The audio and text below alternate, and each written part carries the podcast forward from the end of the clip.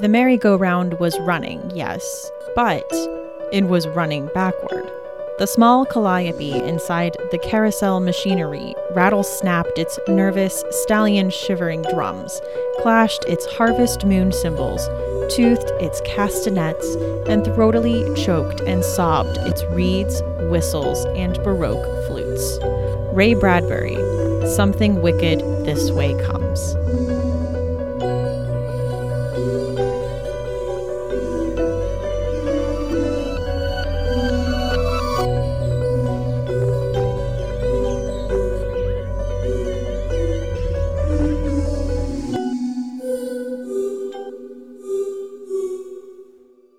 Welcome to Books in the Freezer, a podcast focusing on the deliciously disturbing world of horror fiction. I'm one of your hosts, Stephanie. And I'm your other host, Rachel. Come one, come all, step right up, don't be shy. Come see the bearded woman, the fearless fire eater, and the mystic psychic. Today we are recommending carnival horror on this episode of Books in the Freezer.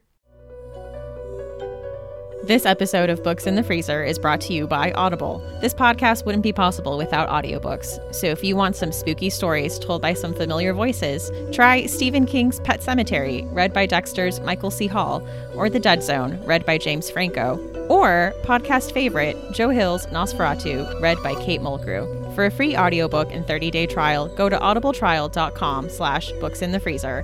Happy listening. So, before we get into our main episode topic, do you want to start by giving our listeners some quick reminders about our upcoming plans, Stephanie? I can definitely do that. So, Books in the Freezer is turning a year old this October. And so, to celebrate, we are doing a two week readathon. It'll start on Monday, October 1st to Sunday, October 14th. It'll be five challenges over the course of two weeks. And so, just real quick, that includes reading a book by a female author, a book by or featuring a person of color or queer person, a book mentioned on the podcast, a book with a movie movie adaptation, and an anthology or short story collection. We are also doing one of those monthly Instagram challenges with a prompt for every day for the month of October. I am so excited for all of this. I just filmed my TBR for my YouTube channel for the readathon. And of course, I now immediately want to change every book that I picked.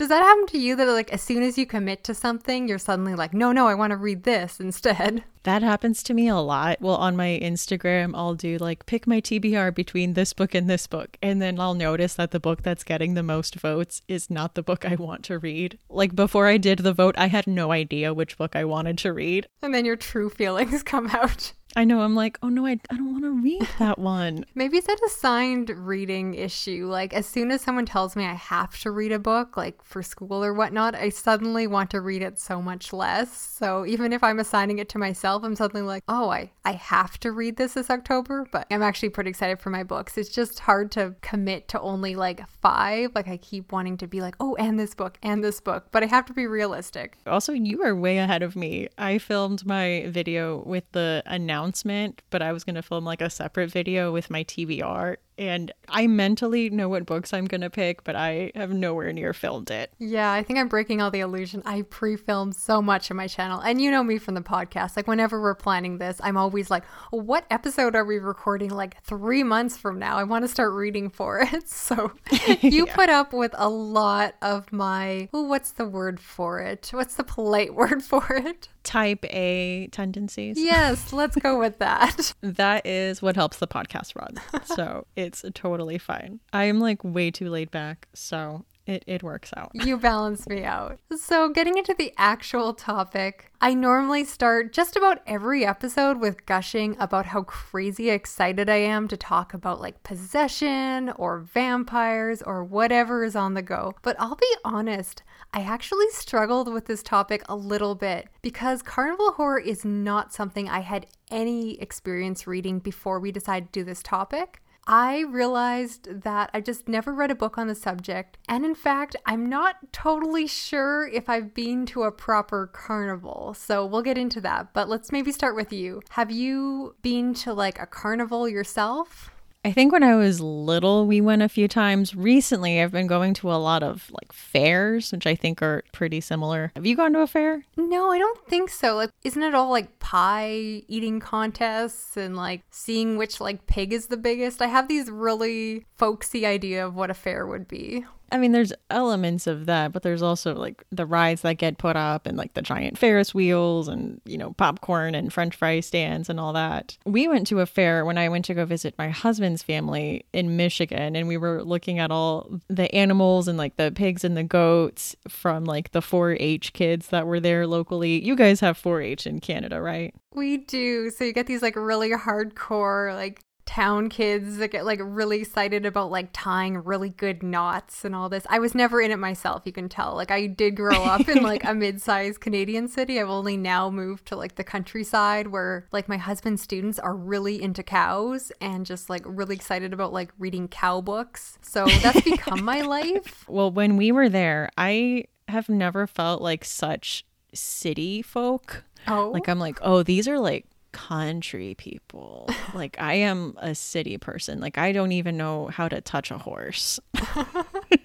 animals creep me out. Like farm animals, horses are too big. I am terrified of horses. They have giant eyes on the side of their heads and they just give me the creeps. And they're just so big. Like and they're so easily spooked. I'm just very nervous around horses and goats goats are creepy because they have weird sideways pupils and i saw the witch and there was a creepy goat in that and so i'm just also like i'm watching them. I'm pretty sure you sound like the biggest city person right now. I hope we have some listeners that are from small towns or farms so that they can like properly mock us afterwards. I'll admit i don't mind horses so much. I did grow up riding them a little bit and it helps being like western canada. Like while i haven't been to lots of like yeah. fair events like why can't we do an episode on rodeo horror. Like, I have gone to so many rodeos and seen the different events, the barrel riding, the rodeo clowns, seeing everyone getting bucked off of the bulls. Like, I love all that stuff. Why can't that be a subgenre of horror? Well, there's rodeo clowns, and clowns are in carnival horror, so maybe there'll be some crossover. Somebody write this. Write me the like Western carnival crossover that I so desire. The one thing I do love about fairs, though, is the food. Why am I not surprised? That's your favorite part?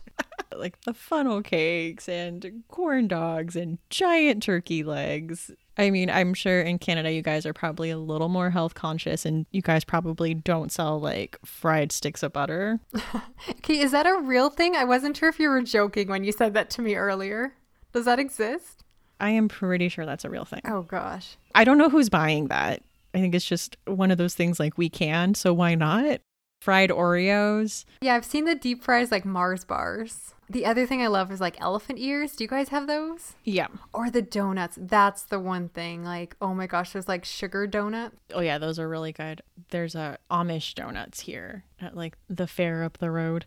Yeah, before recording this, I told you that I hadn't been to any fairs or any carnivals. I was like, how are we going to do this episode? I've never been to a carnival. But then I actually started thinking about it, and I guess I have. Like, as a child, I have been to events that I think would be called carnivals in the States. And I almost think it might just be a wording difference, not to bring up all the international differences again. But what I think of as a carnival is maybe more what you think of like a fair. But I guess when you think about like the definitions of like amusement parks and carnivals, they're somewhat the same thing. The difference is that amusement parks are set in one place and don't move, while carnivals move from city to city or place to place, but they both have rides and games. So I technically have gone to a carnival because there was an amusement park that would come through the city I grew up in, and I did go there a bit as a child. I never went on the rides, but clearly I know about the food, so I just remember going to them and eating. I'm not sure why. That's all I did, but I don't remember doing any of the games because all the things I think about carnivals always have to do with the games and,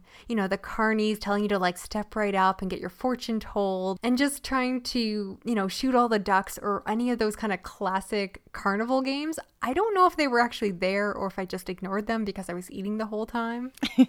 just getting your elephant ear fix. Pretty much. I think I went there ate so many carbs and went home, and that was about it. My thing was that surprise, surprise, I was always super sick whenever I would try to go on rides. Like, I get sick on regular swing sets. So that's basically why I just go to the carnival and like eat and go home I feel like we spend way too much of this podcast discussing my weak stomach. So I never really got to experience those aspects of an amusement park. Like, were you someone who was like a thrill seeker as a kid? I'm guessing not based off our other conversations. Like, you go on roller coasters? I did as a kid because of peer pressure.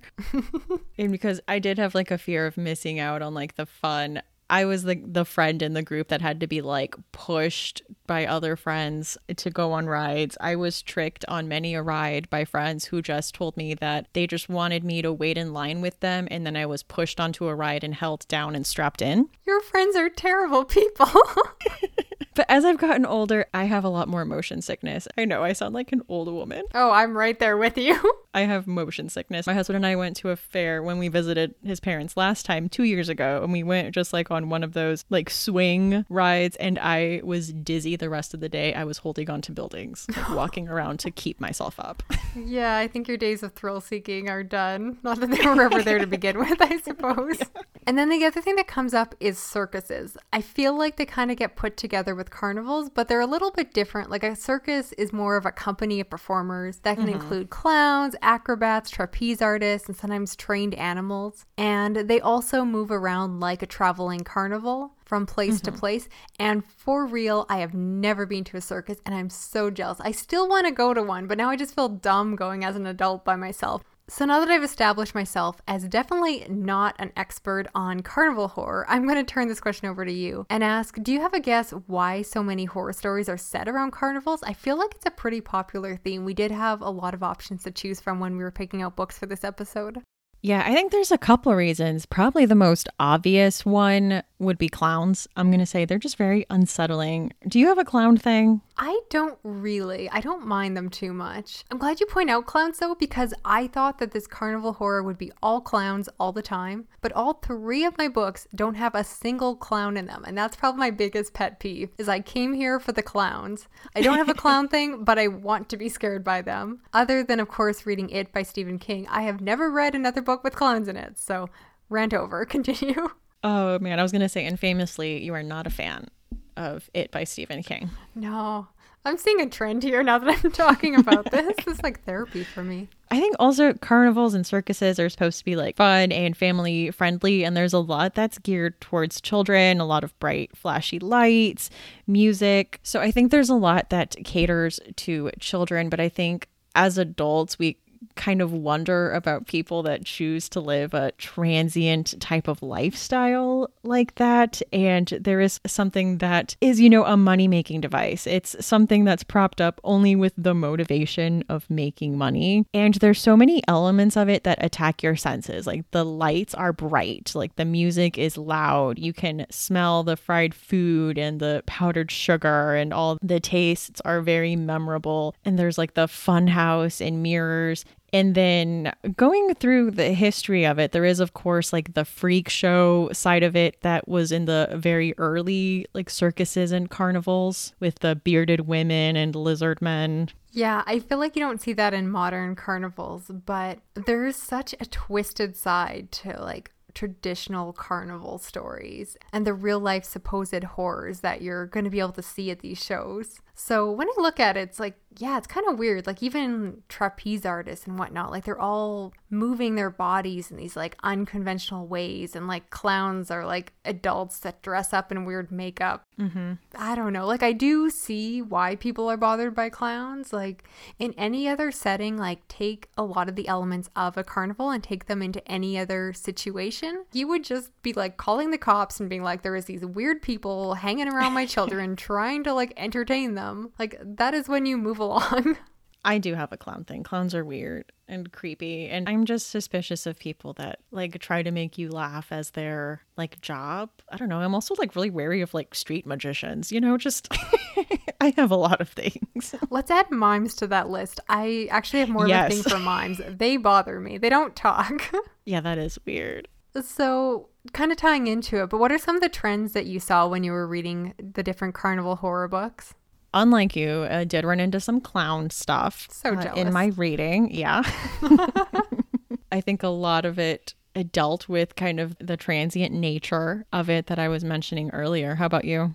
Yeah, along those lines, I noticed that a lot of them involve very like mysterious, like you mentioned, like traveling circus or carnival. So no one's heard of it before. It just shows up overnight out of nowhere. And I don't know if you've got this, but pretty much all my stories were set in the past. And so there was a lot of nostalgia about exploring carnivals as a child, which makes sense because so much of the experience is targeted at children. And I think one of the advantages of putting this in the past is kind of like we mentioned above with the freak show, is that carnivals were a lot less, let's say, politically correct or PC than they are today. And so you would never see a carnival, unless I'm wrong, but I don't think you would see a modern carnival that is average advertising like a bearded woman and creating entertainment around someone who is a small person. You just don't see those things in the modern day, but years ago, just anything went. There was no such thing as being offensive to these marginalized groups. And so I think you get a lot more freedom when you go back in time, especially if you want to explore those more horrific aspects of it.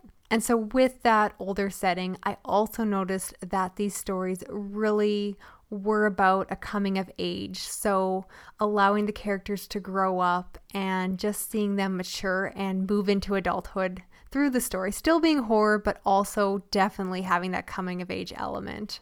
And then moving beyond books, I was wondering are there any like creepy carnival movies that you're aware of? One that I'm aware of, I have not seen, is called Alleluia, the Devil's Carnival, which is a horror musical. Ooh, I didn't know those existed. Yeah, it's on Amazon Prime. I just didn't get around to watching it. TV, though, the fourth season of American Horror Story was American Horror Story Freak Show, and it, you know, was a carnival with a freak show that traveled along. That sounds good. Yeah, that was a good season. That was actually the last season I watched of the show because I could not get into the season after that one, which I think was Hotel. And I don't know if you watch this or if anybody watched this, but there's a 90s animated dinosaur movie called We're Back. Oh, yes, I totally have seen that. There's a carnival in that? Yes, Professor Screweyes has like the dark carnival where he tries to scare everyone and he brings out stuff and tries to like suck the fear out of the audience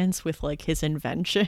oh, I can't believe you even thought of that movie. And then the crows come. That was scary at the end. You have a much better memory than me. I haven't thought about that movie since I was about six or whenever it came out it came to me. I was like, oh yeah, I completely blocked out that I had watched that ever. The only one I could think of was Zombieland, which is more of like a horror comedy about a group of people who band together to cross America in the midst of a zombie apocalypse. And mm-hmm. I just remember being like very ridiculous, not scary at all. And along the way, as the title suggests, they end up in an amusement park. And I just remember being like ridiculous and over the top. So a little bit more mm-hmm. on the amusement side than the carnival side, but that was the only one that I could think of that I've watched. We had friends over and we watched that the night before I got married. All my bridesmaids came over and like slept over at my house and that that was what I watched my last night as a single woman. That is so you. Anyone else would watch like a cheesy like comedy or like romantic movie, you know, like Sleepless in Seattle, but nope, Stephanie watched Zombieland. oh my gosh, I love it. So we did extend this out to people in our Patreon group chat and ask them what they find scary about carnivals. And a friend of the show, Laura, said the celebration of the unnatural, the constant mentions of death and phrases like death defying, the plodding calliope music, crying children, dropped cotton candy and peanuts, the despair knowing that these people and animals live this nomadic lifestyle and never stay anywhere long enough to get comfortable. Also, learned that it used to be, or maybe still is, protocol to play Stars and Stripes forever if anything terrible happens and that the place should be evacuated. That sounds terrible. That is the stuff of my nightmares. Uh, no. I never want to go to a carnival. Oh, isn't that Robin from Batman? That's his origin story. Like the Flying Graysons, his family was trapeze artists and then they died and Batman took him in. Is that actually? Yeah. You are full of like so many random facts and nuggets that I've never heard of. I think I might live in a box. You always know all these like really interesting like pop culture facts that I've never heard of. Or you're just making it up and I'm naively going along with it. They just have no use anywhere in the real world. So So they end up on the podcast. they end up here.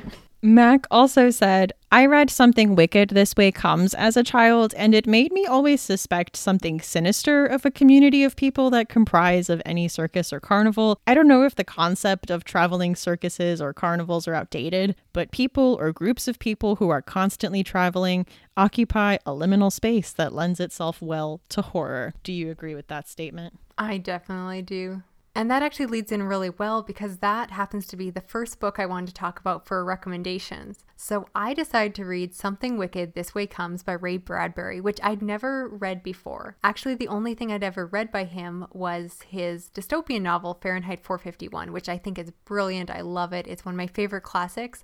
And that's coming from someone who honestly isn't the biggest classics reader. The general synopsis is that after midnight on a chilly October night, a strange carnival called Cooger and Dark's Pandemonium Shadow Show rolls into Greentown, Illinois, and two curious boys go to investigate the carnival and learn the horrific nature of the show. It's pretty iconic. I think most people are in some way aware of it. A lot of people have read it already, so it was interesting checking out for the first time. Like some of the trends I talked about above, this one is very heavy on the coming of age elements. It feels so nostalgic, even though I, of course, didn't grow up in that era. And a funny story that I actually listened to this on audio and I ended up picking out one that had an amazing production value. It had like a full cast narration. It was produced with like voices and they had expressions. Sometimes I'm not a fan when it's like really produced, but there was like sound effects and I was like, wow, this is amazing. And bonus, it's only one and a half hours long. I'm going to get through this so fast and be ready for the podcast. And eventually I realized, oh, this is probably a bridge. So sure enough, looked, there was another option for the audio on Hoopla, which was nine hours long. And I was like, that sounds less abridged. So, technically, as we're recording this, I have not quite finished the full proper recording because I had to wait for my Hoopla to renew itself before I could check out the longer version.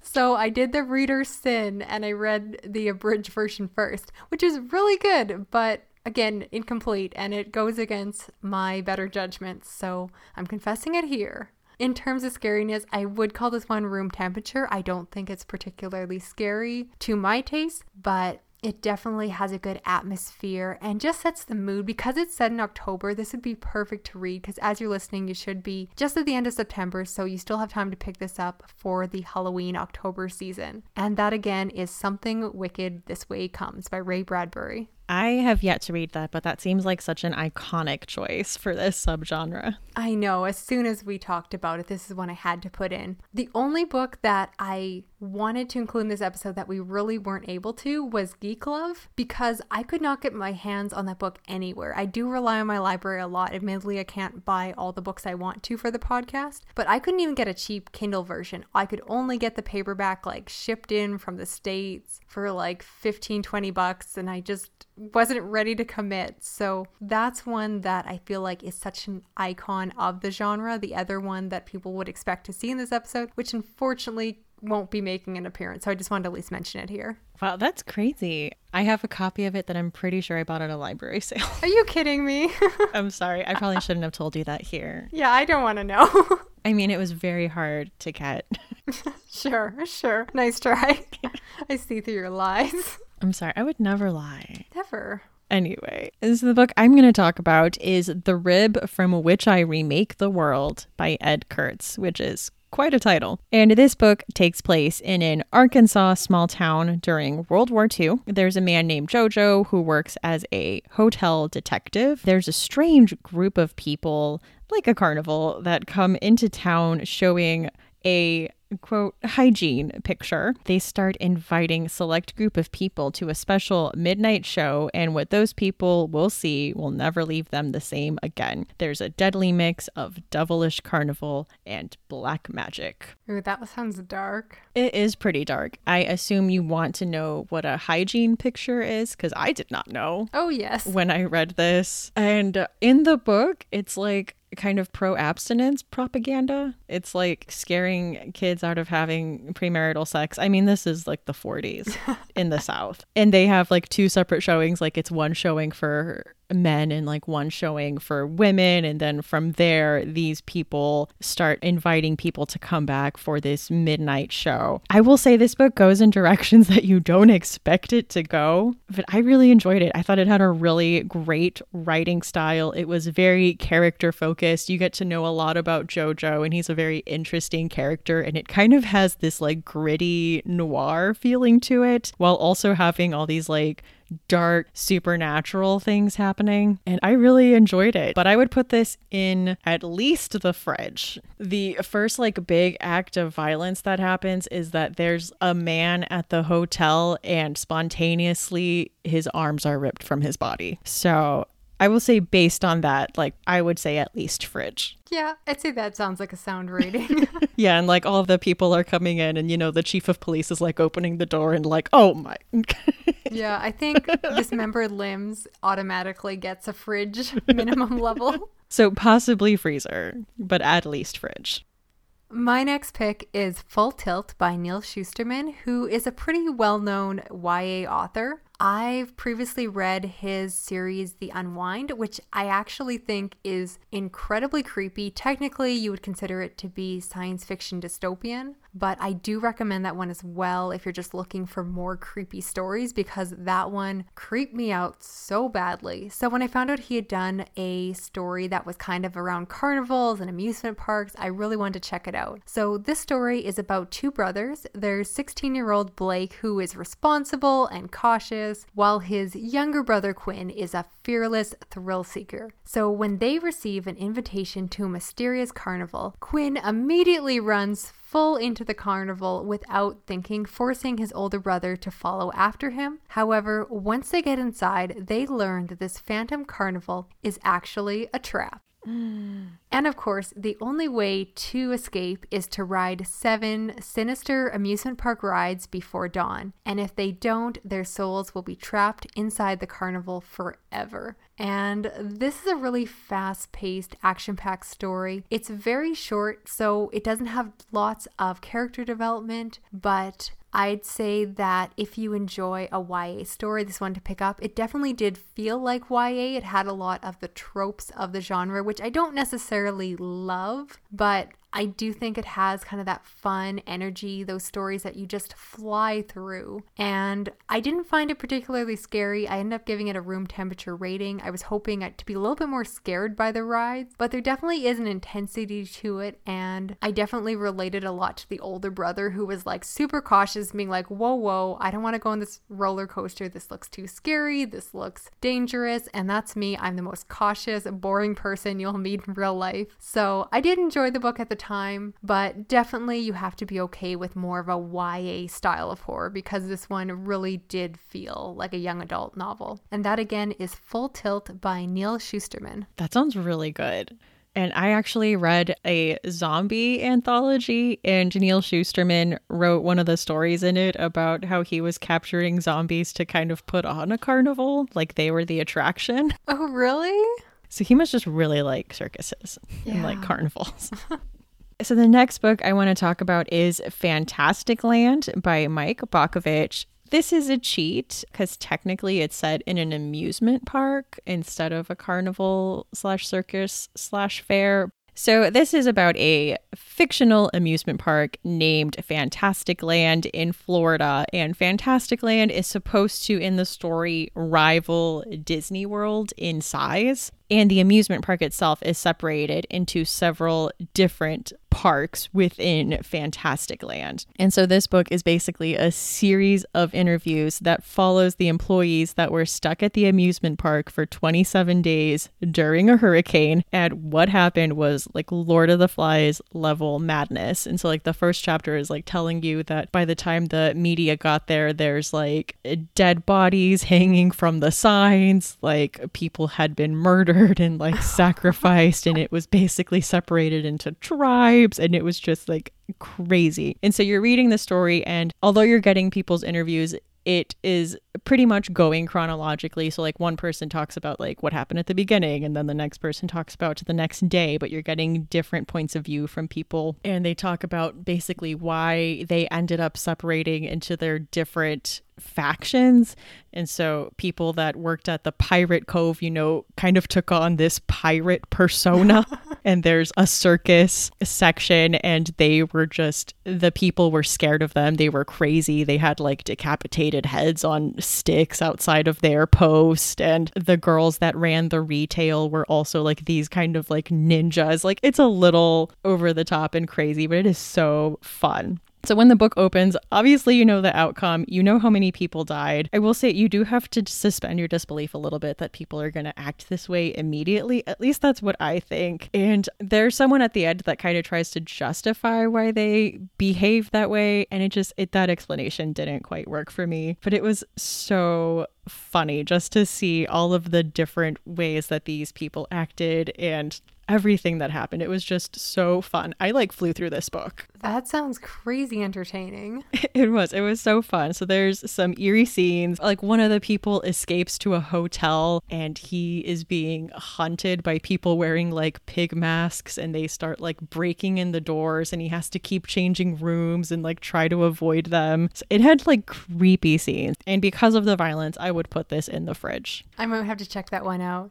I think you would like it. That sounds fun. I feel like Disney World in general like is almost creepy in itself. So anything that's kind of a fake Disneyland sounds really fun. Mm-hmm. It also reminds me of a movie that I haven't seen yet but want to. Have you heard of Escape from Tomorrow? No. So basically, it's like this whole horror movie that is filmed and set in Disney World. And so there's this whole plot that takes place. But what's kind of unique about it is that they didn't have permission at all to film this horror movie in Disney World. So they basically used like guerrilla filming tactics to like sneak around cameras and film this whole horrific movie. And now I guess there's like tons of like legal issues because Disney is not very generous with their intellectual property, let's say. But yeah. when we were mentioning this, I was like, oh, like I want to see it. That's kind of another twisted take on like the Disney amusement park franchise. And that's one that just popped into my mind as you were talking about this. Yeah, that sounds fun. Is it even available anywhere? I think so. I remember seeing it available on Shudder and that should okay. be at least in the US and Canada. So you can get it despite the legal issues they're somehow pushing ahead. So it is possible to check it out, and I've heard really good things online about it.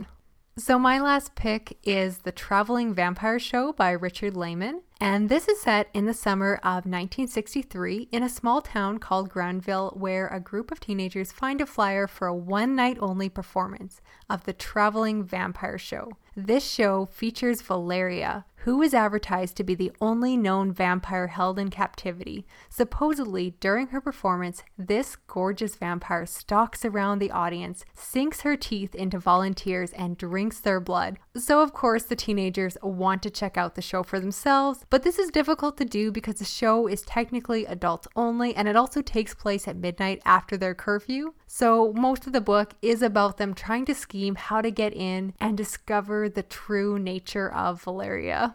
And right off the bat, I've got to say, Laymon made Valeria so intriguing. I basically spent the entire book wanting to see her for myself and find out if she actually was a vampire. And I'm not going to say more than that on her. I really relate to the teenagers wanting to know what was going on and just being left out and in the dark. And then on the flip side, a lot of my frustration came from the fact that a lot of this book is also a coming of age story, so it deals a lot with the teenagers. There's a romance between two of them. And honestly, I was like, get on with it. I want the show and the vampire right now. So I was very impatient reading it, which might be my own fault and not the book. It wasn't probably my favorite horror book that I recommend on the podcast, but I definitely want to check out more of Laymon's work. I don't think this is one of his most popular ones. I never hear people talk about it outside of the references to carnival horror. So I do want to check out more of his more popular books. Like I've heard great things about Endless Night. So scariness rating, I'll put this as room temperature,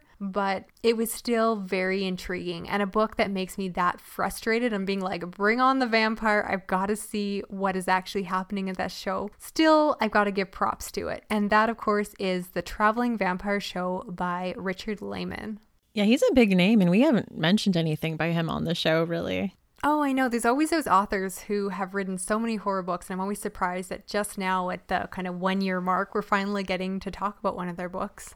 Well, my final pick is an anthology. It is Nightmare Carnival and it's edited by Ellen Datlow. So this is an anthology that features stories set in carnival slash circus settings. Some of them feature evil carnivals or clowns. Yay! Yeah, it was really funny because I posted a picture of this when I bought it and I tagged Ellen Datlow in the picture and she commented because on the cover there's like a Ferris wheel and a big top and there's like a dead clown with like a little boy standing over the dead clown and she commented and said like I told them not to put a dead clown on the cover or a clown on the cover and they did not listen to me.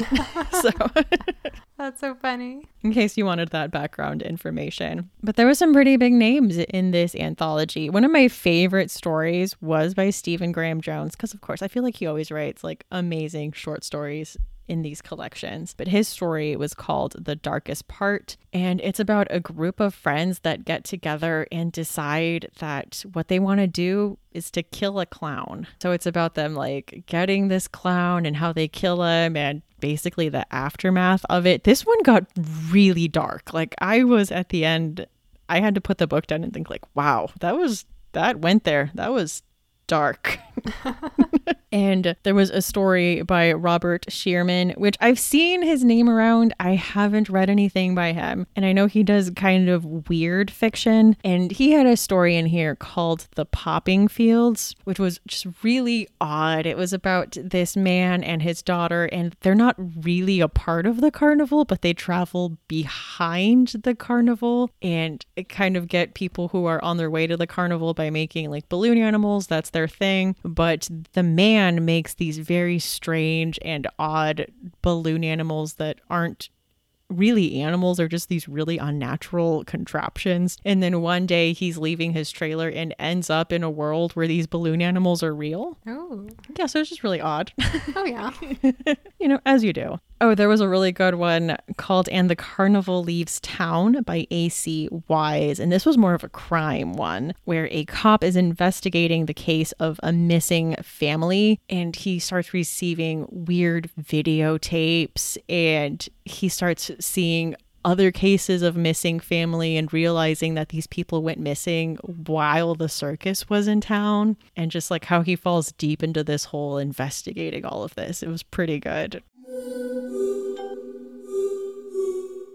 So let's talk about some chilling obsessions. And I am really excited by mine, although I realize it's not like underhyped and no, it's not brand new, but I finally, finally got to watch it. So I'm gonna gush about it because if we're talking about obsessions, I'm obsessed. And that is the Quiet Place movie. I finally got to see it. I watched it with my husband and it was so good. I think just about everyone knows the premise. It's a post apocalyptic horror film about a family that needs to survive in the aftermath of some kind of alien attack. And in order to do so, they have to be absolutely quiet because if they make any noise, those creatures or monsters just hear them and attack. And of course, it stars John Krasinski, who is AKA Jim from The Office, and his Yay. real life wife, Emily Blunt. And I thought the on screen chemistry was phenomenal. I remember that was something you were kind of speculating about before the movie even came out. But they just nailed it. It's very much like a family film. I mean, yes, it's horror, but it's so much about the family trying to come together and hold their relationships together. And so I really think it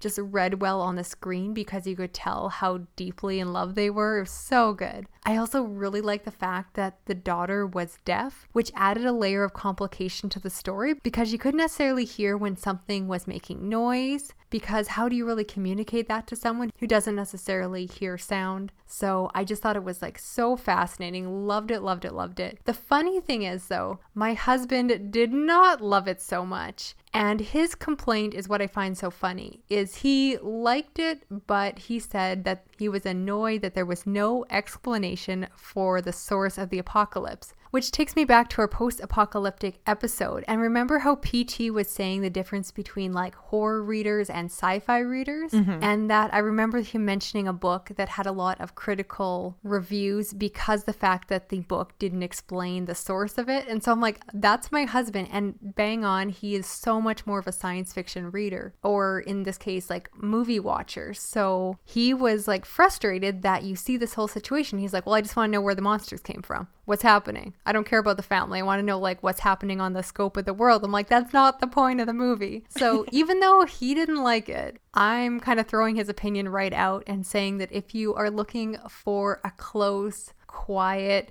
horror movie, not a science fiction movie. This one is fantastic. I loved it. It was emotional and deep. And I don't know, like, I still always see Jim as Jim from The Office, but I loved it. I still got to get to it. Oh my gosh. And also, my husband is the same way, which is why I don't watch a lot of horror movies with him. We watched The Purge, and like to this day, he will still rant to me about all the inconsistencies and why that doesn't make sense on like a national scale and that this would happen. What about this? And what about this crime? What about? And I'm like, please stop. He's like, I just find it crazy that like if you legalize crime, everyone's just going to be murdering everyone. Like, what if I steal a car the next day? I'm like, stop. it's like, so the next day is it my car? I'm like, please, just just stop. Why do they have to ruin everything? Our husbands should just go watch their own movies together and let them just sit and gripe about them. Well, speaking of horror movies, the podcast I want to recommend is one I've been listening to for a while and I've been a fan of for a while. It's called Horror Pod Class. And it's a podcast that has just really interesting discussions around horror movies and kind of the main theme of that horror movie. And it's hosted by two high school teachers who just have a big love for horror and talk about where those themes fit and how those themes are explored and kind of where they fit in our current culture. So some of their episodes are titled like The Texas Chainsaw Massacre and Capitalism, The Bay and Eco Horror, you know, The Ritual and Toxic Masculinity. And they just kind of really get into these topics and have just really interesting discussions. And I also love it because at the beginning of the episodes, they talk about what horror books they are reading at the moment. And they talk about that for like 15 minutes. And they've actually interviewed Ellen Datlow on their podcast. And that was a really interesting interview about kind of what goes into making an anthology and the choices she has to make and kind of how she got into that. I definitely recommend that if you like hearing intelligent conversations around kind of horror films in like a dissection of a single film. That sounds great. I think they've done an author interview with Kristi DeMeester. I want to say I've listened to one of their episodes, but like so many other podcasts, I'm really, really behind in actually just getting to their regular content. Like I kind of just listen to like a one off episode here or there. But that sounds great. I could see a lot of our listeners really getting into that.